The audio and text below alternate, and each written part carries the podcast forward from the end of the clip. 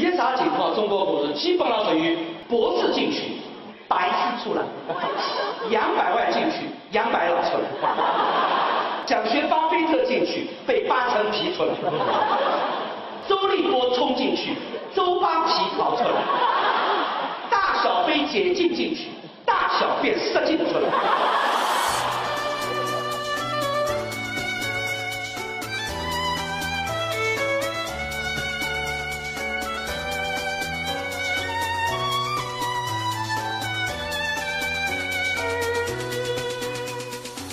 北京股民成平均涨六万块钱，现在是全国股民平均每个人赔十三万，就钱都赚的都亏进去了。因为有一亿个炒股的那个单位，然后那个这段两个两个礼拜那个市值缩水了十三万亿，那就说明实打实发掉了。啊，对，就实打实的赔出这个十三万亿，你那有的多有的少嘛，可能你的可能就赔几万，但有的可能就上千万，但是总共平均来讲，相当于每个人赔了十三点五万。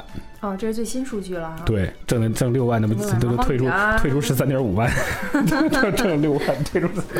所以说我们是为那个，然后那股民是为国那个接盘嘛。对啊，如果你要就东西全国平均就挺可怕的。要是比如说你要按平均工资来讲，相当于说是平均那个损失了三年工资啊。可是咱们有大概多少股民啊？咱们的基数应该很大很大。那如果说这么大的基数还平均每个人赔十三点五万，那这个赔的可就相当可怕了。对啊，炒股的人没有你想象的那么。那么多也不至于到就是说是几七八亿五六亿也不会，嗯啊，一般也就是一亿多一两亿啊，一亿多，对对对。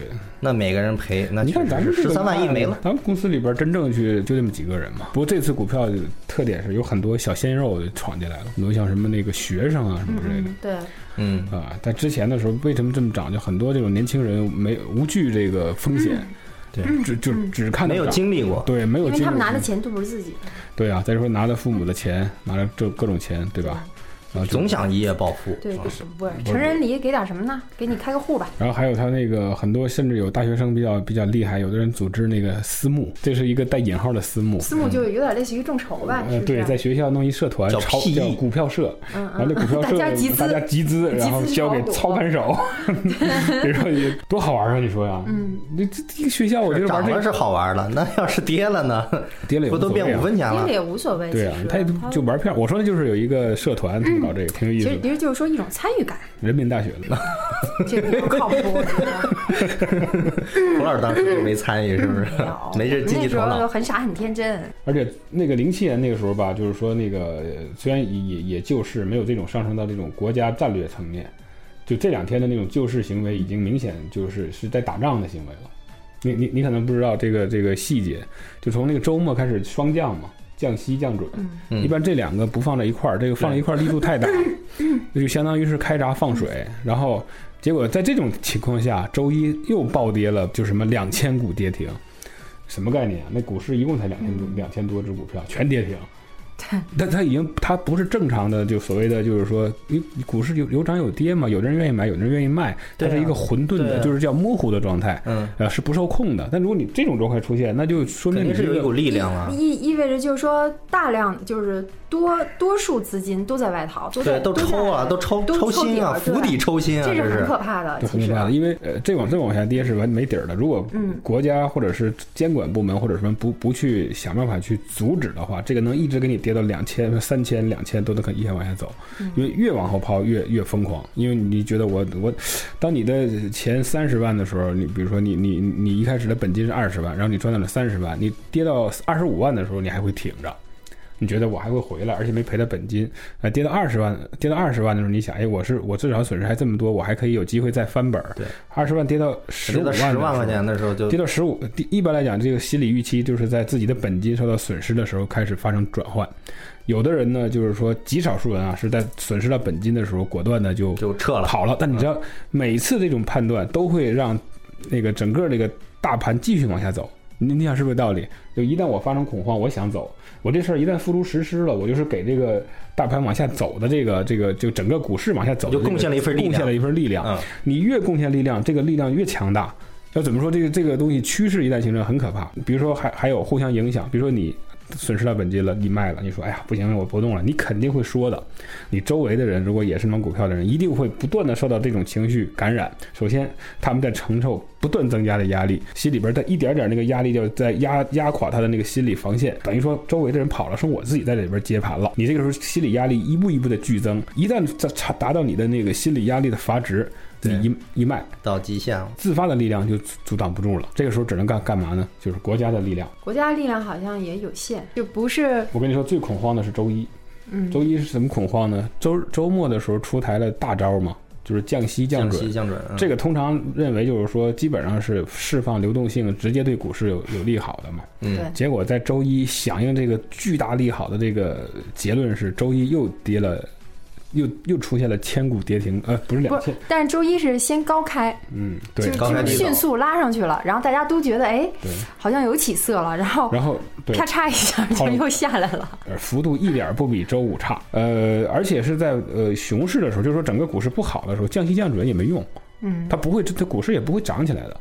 但是在牛市的时候，降息降准就意味着，因为牛市的股市需要钱，嗯你这时候降息降准了，你不就只有点火吗？嗯，熊市的时候，大家本来就不在那心思不在那里边儿，钱也没在那里边儿，你降息降准，我我不需要钱啊，你你就是它是助涨助跌的一个效效果。对对对，呃，而现在呢，就是说，为什么让人他这个这招失效了？很简单，就是说在周末降息降准了之后，周一继续发生恐慌下跌，让人们有点儿不再相信现在是牛市了。正因为这样的话，如果它本身就是一个走进熊市了，要疯狂下跌了，那你这个降息降准是没有意义的。而它一旦那心态扭转，觉得又要涨了，降息降准哎，对对就有意思了，对，这蛮你明白吗？能能激励你再进去，嗯，所以这个让人没想到的是，就是说中国的政府部门发现恐慌了，他们也恐慌了。恐慌是什么呢？老百姓的心态发生变化了，不玩了，就降息降准。如果大量的资金进来，就说明大家还认为这个股市能继续往上走，能玩下去。如果降息降准都不失效了，就说明老百姓心态发生变化了。那如果一旦这样，那就往下往下砸起来，那就没底儿了。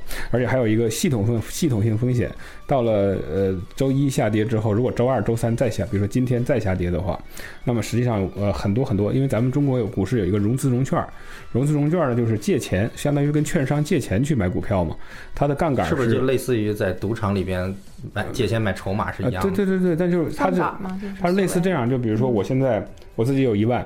然后我只要把一万这个保证金放在里边儿，然后可能券商就会再给我配一万，嗯，那我就有两万，但那一万不是你的，是他借，相当于是他借给你的。然后你用这两万去买股票的话，涨的都归你，明白吧？你只需要交手续费给他就行。就是他借钱帮着你挣钱，但是人家挣的什么？挣的是利息啊什么之类的。那要赔了呢？这就是这个问题，赔也是赔你的钱，不赔人家的钱。比如两万，对吧？两万，如果我现在我买了买了一个什么什么股票，两万跌了跌了百分之十，这两千是扣你的一万的本金的两千。你要还钱的时候，你的一万你得还得还给人家，人家可不是来给你钱让你赔的。那就发生一个什么情况呢？你看我给你分析，两万第一天跌停跌百分之十，第二天、第三天跌到第四天的时候，连续四个跌停的时候，如果再跌会有什么情况呢？你的本金本金不够还券商钱了，那你还不起钱的时候，那怎么办呢？通常在里边行业有一个很简单的方式，就是说，因为你是受券商操纵的嘛，他给你账户，你的账户是在，其实，在咱们的券商相当于是我们在给他，然后他替我们在一个席位上进行交易，嗯，那他是可以控制你的。呃，如果说你要是到了那个他认为的警警戒线，通常做的就是叫强强制平仓。嗯，强制平仓的意思就是说，你不想卖也不行了，你跌到这份儿上，你要不就往里补钱，要不然我就给你平了。补钱的意思是什么呢？你保证金不够了，我立马从银行里再转进来十万。哎，这样我又够钱又够赔了，那可以。但是如果不够赔，强行平仓。那这个一到那个时候，一强行平仓，你想，就像我跟你讲那个助涨助跌那个效果，到强行平仓的时候，那不是又是一个巨大的一个下跌的动量出来？我强平了，对那这都是怎么强平？不就是卖吗？对那一卖它不是还反映到指数上，不就是往下跌吗？但是如果到了融资融券去强平出现的时候，那个风险太大，因为那个呃融资融券的量是非常大的，那样的话呢，可能就控制不住了。这个如果一旦这个崩盘的话，那崩盘的不仅仅是股票了，而是中国的这个现在的发展战略。嗯，因为现在想搞这些国企改革啊，搞乱七八糟，都是依赖于，呃，不是依赖于，但是至少它得在股市正常的情况下，这个有资金活跃，然后才能去解决这些问题，这是国家战略。那你这一下全就毁毁掉了。所以说这两天是组合拳频出，呃那个频频出手，拯救股市。呃，国家队出场，比如说像那个典型的国家队汇金，对吧？就专门干这事儿的，那增持，呃，他去买，带头买，然后那个保保那个老养养老金，本来养老金商量是可能是要入市，然后提前了，就在多桑话音未落的时候，我看了一下大盘在跌，呃，对，现在现在是四千一百多点了。呃，对，它现在是那什么，嗯现在是呃因为昨天涨了嘛，但是一一旦心态走坏了，嗯你很难短期又恢复，就是说轰轰往上涨那种状态。现在是比昨天跌了一百点了。对，对，这这个就是这股票有意思的就在于人心理的博弈，对，这是挺有意思的一个，对？吧？嗯，就是他讲的这个，就是一旦恐慌产生的话，它其实是迅速蔓延的，而且它是是呈扩大，就一一一环接着一环，它是逐渐放大的，对。所以就是这个是，这这好像就是你看之前赚钱很容易。但是赔钱好像赔得更快，这叫什么？就是兵败如山倒，哗啦一下子，那多米诺骨牌就一下就全倒了。嗯，对，这个是比较可怕的。咱们当初是一片一片把它垒起来的，对但是你一推，这一片不但但很多人也觉得，就是之前他那个从两千点一直拉高到五千点的这个过程，确实是太快了。嗯所以为什么其实大家心理上，你说一点预期没有吗？其实是有预期的。这就好比说，那个就等着那鞋落下来嘛，嗯对吧？因为我们都觉得，就是说它这种迅速拉升是不正常的，对它一定会调整，一定嗯会会下来。但人又有那侥幸心理，哎，我现在进去没准多待一天，它还能再往上涨对涨呢，还能再往上涨涨呢，涨一天其实这就是你心理预期和这个现实之间的巨大落差。就是这个时候，就有大量的这种小股民涌入了。就像杜桑说的，没有任何的经验，甚至于连这公司是做什么我都不关心对，我才不管他呢。对，那感觉就是说你进了一市场，哎，见什么都想买，是吧？是不是那种心态？然后这个时候，实际上就是说这个风险已经就积聚起来了，这个巨大的风险已经积聚起来了。但是，一旦就是它就是风险开始出现，然后开始倒的时候，那也是巨大的，非常快。我明明是进来要赚钱的，一天就像他说的，几个跌停板一出来，我钱没了，嗯，甚至于你还是借钱去炒股的，嗯，这其实这个我觉得也是一挺有意思的现象啊，因为我我对股票这个知识比较比较贫乏，就说国外这种杠杆的多不多，还是说只有这种现象只是在中国显得特别的那个怎么样？嗯，杠杆哪儿都有，这是正常的。这是正常的，是吧？对对对对，所以那为什么就是说之前说泡沫太大要挤泡沫，所以就是说不是证监会出了一个什么出台一个什么东西，嗯就是说这个场外配资这个要控制，对吧？对它这个要控制的是什么呢？就是说，比如说杠杆有几种方式，比如说你看啊，呃，一种是呃借高利贷型的，咱们别说啊，这没有没有没有杠杆的那个市场一定有，嗯因为嗯咱们现在有杠杆的，就问题在哪儿啊？就在于这个杠杆已经变成了一个门槛特别低的一件事儿，风险在这儿，什么意思？比如说在正常情况下，在之前，你想你去跟人借钱炒股，嗯，就是一种杠杆。比如说我自己有十万，哎，我觉得十万挣钱太慢了，我跟别人借点钱，借点钱，然后我给他点呃利，对吧？这就是最早的杠杆。靠的什么呢？靠的是这个这个这个人情关系，加大自己的筹码。再后来，那就是什么呢？民间的那种借贷。然后借来之后，我再加上我的本金，然后我去买，买卖之后，我我觉得这一月我挣了，我再把这个钱再还给你，但这样挣的钱是我的，这也是一种杠杆。那这种杠杆多大比例都有可能，只要你有抵押物，对吧？你抵押一个房子，但这个呢是是是无所谓的，它是一个，因为它难度比较大。那你像我跟你借十万，你会轻易的借给我吗？我也不会轻易去开这个口，为了借来借来炒股吗？它不合理嘛，对吧？你你然后另外就是说，你去民间的那些借贷，那是高利贷，你会你作为一个普通人，你会随便去借这个钱吗？现在为什么有这样的风险？是把这些事儿平台化了。现在是有一套系统，这个系统呢，就是说它就是来做这件事儿的，很安全，你不存在人情风险啦，什么借高利贷可能被追杀的风险了都不存在。什么呢？就在这个系统里边儿，我自己把钱放进去，比如说十万。根据你系统，根据也是可能根据你的一些情况，刚刚给你给你做出一个配置额度，所以我觉得你哎有应该可以给你配个四倍，给你配个五倍，因为这个我没做过，不知道，我也是在看那个网上在讲。那配完之后呢，它用电脑，它有自动的配置系统给你配，然后可能这自动的配置系统配给你之后呢，然后你去在这个系统里去买卖，变成自动的是什么意思呢？就简单了。举个例子，这个人没有什么钱，没有什么财产，没房产，没有什么什么都没有，没汽车的。他想抵抵押方式去借贷是没没门儿的。他跟亲戚朋友借钱的话，人也觉得我靠你，对，也都知道你的经济状况不会借给你。嗯，但是他这个就不会了。这个时候呢，我配资的时候呢，我假设我经济可能还一般，但是我可以用，比如说我只我只一万两万保证金，那我去配资呢？那因为人家的系统不怕，怕什么？人家是自动能够让你就几乎就没有门槛，我只要往里投钱就可以了。对，这个就变成有呃很多人就可以利用这个系统呢，就可以大量的去加大自己的杠杆。百万加到原最早的时候，你让那杠杆百万能达到有达到一比十的，哦，我那就一百万相当我可以拿嗯一千万一。千万，嗯，这种情况，咱们中国股市有涨跌停板嘛？一个跌停，你本金不就没了吗？对，你就爆仓了吗？一个跌停百分之十，然后今天你还卖不出去了，所以说，他们证监会清理的是这种什么这种自动配资平台。自动配资平台就让这个借钱炒股这事儿变得非常门槛非常的低，非常的容易我。觉得根本就没有门槛了，就没有你这门槛你只往里输钱就可以了嘛。对，但是呃，这这个系统为什么好？人做这这个通过这个系统给你配资的人，他是稳赚不赔的，就实时的监控那些股票的你的股票的状态，一旦发现到了他的资你资产警戒线，啪给你给你强行卖出。但是这个会产生的一个结果就是，真正人人心转转向市场转向的时候，那它就会极度的助长市场的下跌，对，不停的爆仓，不停的爆对仓，就不是 因为你想啊你自己买。有一个特点就是说，反正是我的钱，那我就不卖，我爱什么时候走什么时候走咱。们散户的心态就是死了都不卖，那我就跌就跌呗。那这种情况下是真一跌了，你想不卖都不行。对，那你想这个如果一旦产生踩踏的话，你是控制不了的。所以他就说这种行为如果太多的话，确实这个市场它就是不正常的一个市场。是这样。因为系统就帮你解决了，帮你操作了，就相当于你把钱交给了系统，系统来帮你炒股，到了一定程度，系统自动把你清掉了，那就是。不是你说这次就是就是这这种状况，实际上也超出了证监会的预期啊？远超他的预期，对？吧？他就说他他确实觉得就是说这种过多，它不利于这个股市的正常的这种发展，所以说我我要去要要有一些措施，对吧？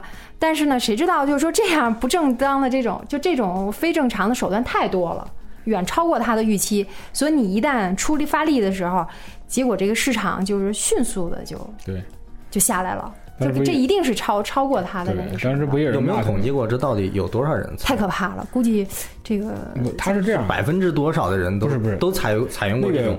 配资的额度占整体的额度肯定还是少数，嗯，就毕竟有那种胆儿去这么干的人是少数。但是问题他是会引发那个那种效应，你知道吗？就他一旦去狂泻的话，他他就会把其他正常 拿自己钱那些买卖的人全给误伤了嘛。对，那什么叫心态？心态一变，那你就大家跑嘛。一跑这就形成趋势了嘛，关键是带动指数往下走。比如说像你我这样的正常的人，一看哇这不行，这是是不是要跌？赶紧卖了吧，那不形成一个效应嘛？对对对，所以它才会出现说两千多只股票都跌停，对呀、都跌。那就是对呀呃，就是等于说是这不可能人怎么心这么齐啊？你说是不是？把这几天形容为是什么金融战嘛，金融战是吧？对对对对对，那这个这个问题好解决吗？现在好解决，因为实际上跌到现在，跌到昨天为止，理论上那些高杠杆的都已经爆仓了，就是一比五、一比三、一比四这些都已经爆仓了，因为这个跌幅已经跌到它的那个警戒线了，它已经被强平出局了，嗯嗯嗯，钱赔没了。那接下来是不是广大的小股民该赚钱了？不一定啊，那钱没了，那涨得也会慢啊。就进入慢牛了吗？不一直大家一直都说这个慢牛不也要要要进入慢牛时代吗？那可不一定啊，有可能进入慢熊时代。所以他那个证监会的失误就是说吧，如果说担心这个高杠杆，那在没涨起来的时候就早点去做这个防范。等到这么高了之后，你你你一旦去做这个，你会误伤很多那种正常投资。对对。那咱们这些有关部门为什么就不能做到防微杜渐，非要等到大家都，是不是都没想到发生过发生这种崩塌事而且件了我？周日的时候，我看到一个就是个人评论啊，他纯属个人意见，他就嗯说什么你也不要什么那个暂停 IPO，什么你也不要什么那个养老金入市，你把肖钢换了，就证明他之前的全是错的，就是你起码有这么一个姿态。这种很无奈的幽默来调侃股市了，要是没有别的办法，中国股市哎有多少年啊？中国股市大起大落啊，对大起大落跌跌宕起伏。我觉得就是说能够一直在股市里摸爬滚打的人，那心理素质真是都是这个，你们已经那个他千锤百百炼了，已经。百毒不侵了。也没有，我是玩票性质，而且说中国的股那个股市尤其还是个赌场，因为它跟价值不挂钩。就是正常的股市应该是这样的，就比如说大家这些公司股票在上市交易了，是吧？那你的股票的价值代表你公司的价值。对呀、那比如说你的公司经营的特别好，发展特别有潜力，那你的股股票价值上上涨，因为你你你能给大家分红嘛？什么叫股票啊？股票说明你是这公司的股东，嗯，你是这个公司的股东有什么好处啊？那就是公司挣钱了能分你钱，对吧？那当然希望就是我们当然会买那些觉得它能挣钱的公司的股票。那这样一来，那个公司的股票的价值就上涨了，对是这样的一个正常的逻辑嘛？所以是希望呢，它的价格能反映它的价值。呃，但是在咱们的这个股市的特点就是说，基本上这脱大部分是脱钩的，它是各种靠各种消息啊、各种概念啊、各种故事啊、各种重组并购乱七八糟一些概念去去炒作起来的。那实际上你你说像不是开玩笑我说嘛，说买有的股票，你要想等等你的股票能够能够什么能够收回它的价值，实现兑现它的价值，得等他们两百年、三百年。对。他就按照他市盈，不是很多股民连自己这个公司是干什么的都不知道啊。对啊，就是，但就算知道干什么的，那他也是这么干，因为大家都不知道它的价值该怎么生成。就是我觉得，就是说，如果没有小道道消息，没有什么内部的这些消息，那这真不是中国股市。其实消息啊，看什么消息，这个消息对他是一个重大的利好嘛？那我干这事儿之后，我以后挣钱挣得更多了，肯定会让他的股价上涨。那你先知道了这事儿啊，他要去干这事儿，那我先买着股票吧，就涨。我觉得这个在任何国家都一样。对对，都一样。但是关键就是说，你得真正是因为这个消息能帮助他，你才能才能涨。关键是就怕它只是个消息，对，呃，另外还有是假消息，还有是做的局等等，啊，这是一个。另外还有就是说，你再有什么消息的话，那你价值跟价格最终要匹配起来，那你不能这个公司很烂，什么都没有，经营都是亏损的，但你的股价上天了，那也合适。那你为什么要买它的股票？理想中的那个那个股票是它的公司值多少钱？在股票就值多少钱？你的眼光就在于你能挑到挑不挑到有价值的公司。咱们就是距离这种成熟的股市有距离，就是这种像那种什么所谓的各种这各种这种虚假的东西哪儿都有，但是整体来讲都是成熟的。那比如你看那个那个就是像美国有一些股票，你很明显你就知道它的价值是跟价格是完全一致的。比如说苹果，嗯，这些年发展特别好，它的股价就特别高。对，微软，它在走下坡路，那它的股市它的价值在逐渐的往下走。然后其他各种科技类公司，包括一些什么，它宏观上来讲，这些都是反映它的价格，反映它的实际价值，也能反映它的经济状况，哎，投资价值状况。人家要不怎么会有什么巴菲特那价值投资的那理念呢？那巴菲特那理念拿到中国，他早就赔赔光了，钱，而他也而且而且他也赚不来什么钱，对对吧？坚守价值投资，嗯，这这好像是非常正常的嘛，而这也是非常合理的呀。那你让那些。干得好的公司，那个多分红多挣钱嘛，对吧？那不好的可能最后不行退市嘛，就合理的。在中国呢，你只要能一开始想办法上了市，你有了这个壳，那你就就一个护身符了。你这想干什么都行。我公司快不行了，那我做一增发，收购一资产，各种手段去继续存活下去，甭管这公司有多烂。那你说这个时候就它不就是价值跟价格完全脱离了？那这个时候它不就是一个赌博吗？对，我觉得从这个角度说啊，他就说股市是经济发展的这个晴雨表嘛。从另外一角度说，它也是经就你实体经济发展的照妖镜，对吧？就你泡沫越大的时候，其实可能就是最令人担忧的，恰恰就是说，实际上实际上你的实体经济状况真的不好，对对吧？而且就像他说的，双降，双降就是在熊市的时候，他是希望这些资金能够流向哪儿啊？实体经济，去拉动实体经济的发展。嗯。但是你反过头来，你再去看看我们实体经济的发展，现在就是一五年的这个中报应该也快出了吧？就各种那个经济数据应该也快出来了。就其实就是我们除了调侃之外啊，调侃是很快乐的事儿，但除了这个快乐之外，其实是让人挺担心的。嗯，我觉得这个股市真的有点像这个中国的这个演艺圈儿这些艺人们，你发现了吗？本来说这艺人应该靠自己的作品，靠自己的真材实料来为自自己争得这个应有的价值，可是现在呢，完全是靠各种消息，艺人也是靠消息啊，嗯，那股市也是靠消息。靠消息，靠整容。每个每只股票都相当于每一个中国的这个某些艺人一样，我没有真才实学，就靠花边新闻，我就靠小道消息，我来提升我的价值，提高我的出场费，我的报酬。那这个真的，我觉得真的就很虚了。你看，股票反映的实体经济的缺陷，那么同样是中国的演艺圈的这些明星，也反映了中国这个真正的这个文化产业还是不够成熟。在七月一号这一天，宣告中国的牛市结束，进入慢熊，中国股市牛市正式结束。是吗？今天怎么了？今天多出了一秒，多出一秒又怎样？对，多出一秒就多了一秒还是个熊样。